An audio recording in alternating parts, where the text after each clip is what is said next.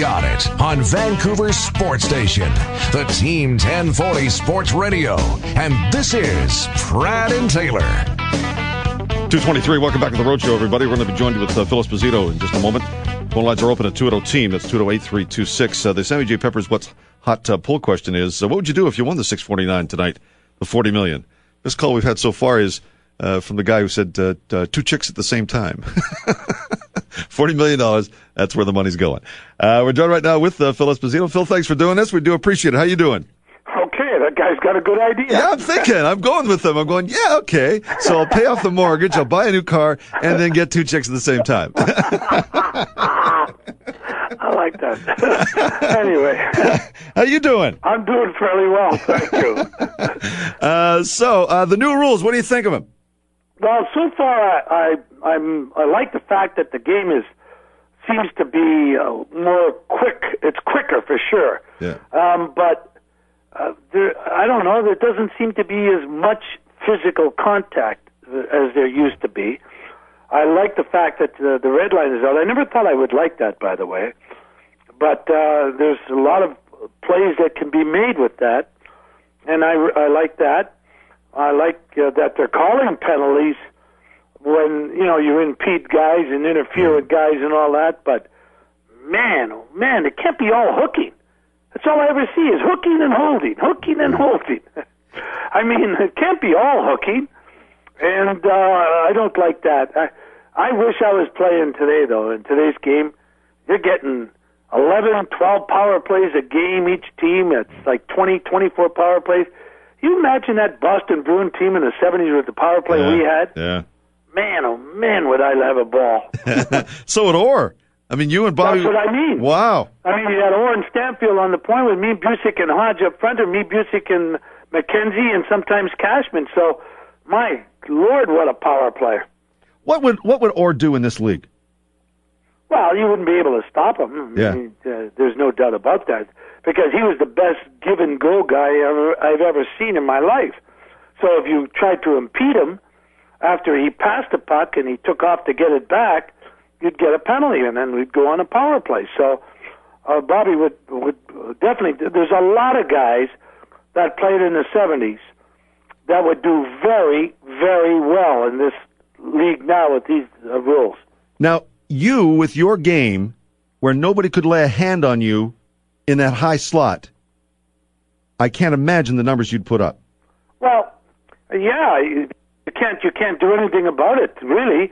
If the, if you get too close to the net, they let you they let you go you know um, go about it a little bit and push and shove a little bit. But when you're up in that high slot by the hash marks, they can't do anything to you. What are they going to do? I mean, they can get interference penalties, and it seems to me that's all you have to do now is fall down. Imagine Billy Barber and Bobby Russo in these days. They'd be getting penalties called on them every time. They were the best divers I've ever seen in my life. Oscar winning performances. Oh, yeah. Oscar winning wasn't the word. We're talking with uh, Phil Esposito. Phil, uh, they've come, come out now today. I don't know if you've seen this or not. The NHL zero tolerance on head coaches that criticize the game, the rules, or the officiating. Already Quinn and Carlyle have been hit with a, a fine. I, this to me is garbage. Is, I agree with you. I'm over this. Yeah. I'm over this zero tolerance BS and everything. I mean, I'm over it because it, uh, this is baloney. Why can't you talk? Why can't you criticize? Why not? It, it's the game, isn't it? It is free country, isn't it? Yeah. I just don't understand. The, I don't understand that because listen, the players can be criticized. Yeah. The fans can be criticized. The owners can be criticized. The coaches can be criticized. Why can't the game be criticized? And why can't the referees be criticized? I don't understand it. I, I don't. Uh, they they try to make this game too much into basketball. If a game's going to evolve, do you not need critics? If the emperor doesn't, have critics if there was the most perfect thing in the world. You'd still have critics. yeah, Let's face it. I mean, we we are a society of critic, criticism. We criticize everything and everybody, and that's just the way it is, and that's mm. the way the world is. what do you think of Bettman? I think he's done a terrific job with this collective bargaining agreement. I really do, and I think that he's he's done a good job.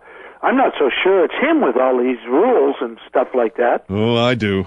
No, I'm not so sure because maybe it's because of um, you know the general managers and everything else. Because there's a different breed of manager in there now. Yeah, they're no longer the ex-players Yeah. and guys that played the game and all that. Now you're getting lawyers and and when you get lawyers involved, everything gets gets screwed up. That's the point I'm making with Bettman. Just, Well- just another lawyer.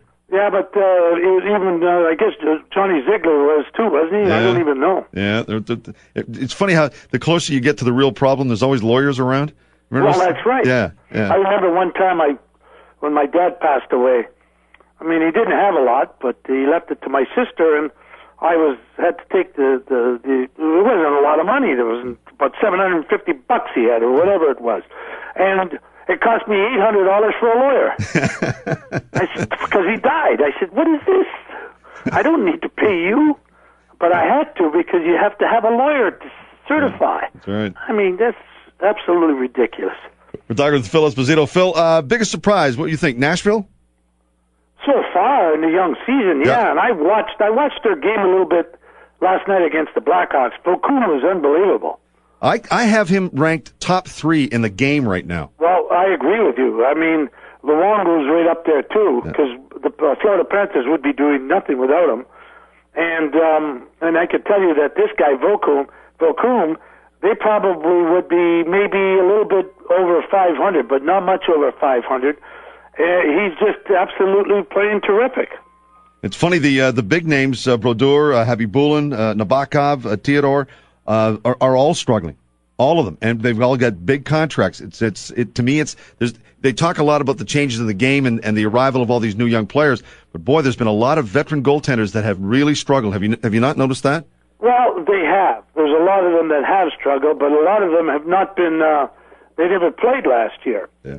you know, and a lot of them. It takes a while to get back back into that rhythm uh, when you're a veteran. But I always thought that Khabibulin would struggle. To tell you the truth, I didn't think that uh, it would. Um, he wouldn't struggle. Uh, maybe, maybe I was wrong, but he had a tremendous playoff last year, no doubt about it. He got into a roll, and when Hobby gets into a roll, he can be as good as anybody.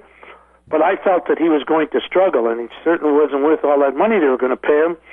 As far as Theodore are concerned, can't be doing that bad. The Canadiens are winning four in a row or something. They won, or whatever it is, four of the last five Yeah. and he's played them all, so he must be doing okay. But um, it, it's it's it's just a different game now, and I love the fact that the goaltending equipment is down, uh, um, cut down a little bit. I think it's really really helped.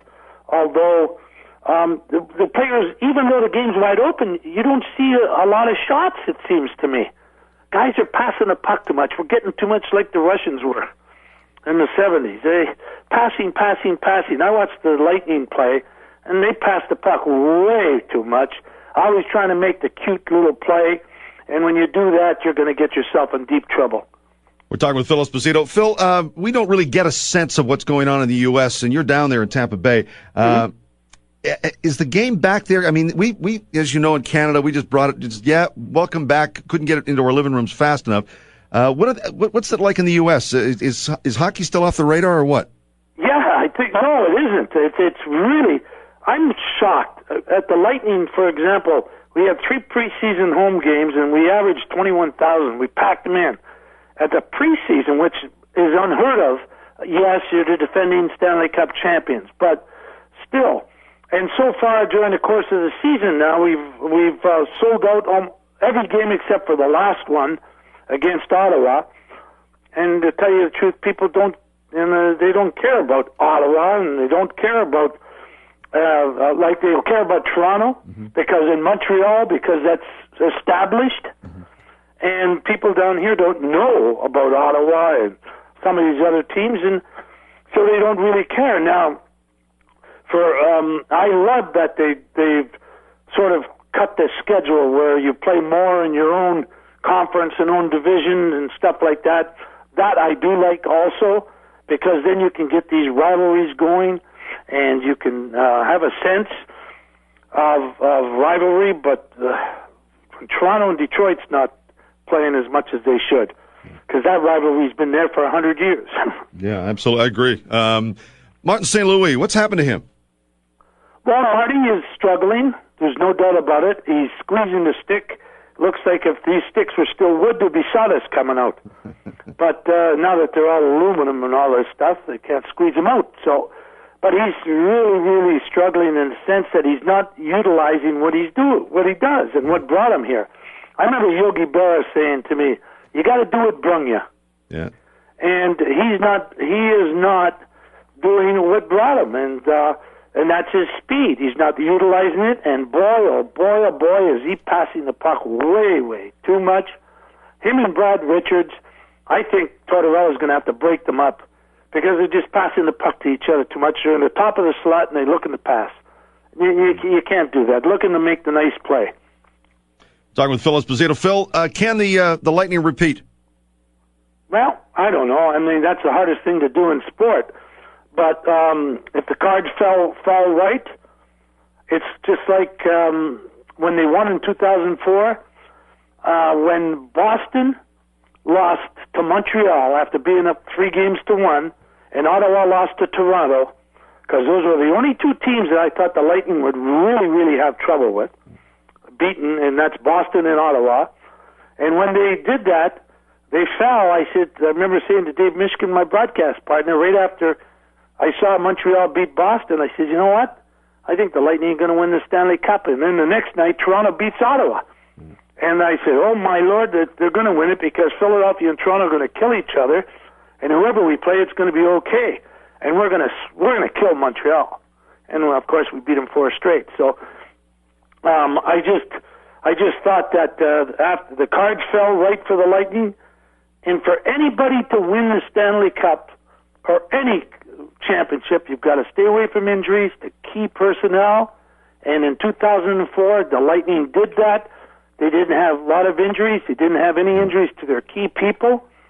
And if you can do that and stay healthy, and actually get the breaks, you're going to win. And but whether they can repeat or not, who the heck knows, boy? The league is very, very equal now. Yeah, it's it's going to be a, it's going to be a crapshoot. Well, I tell yeah. you the truth. In, in the West, I picked Vancouver, and I'm not saying that because I'm talking to you on the phone. Right.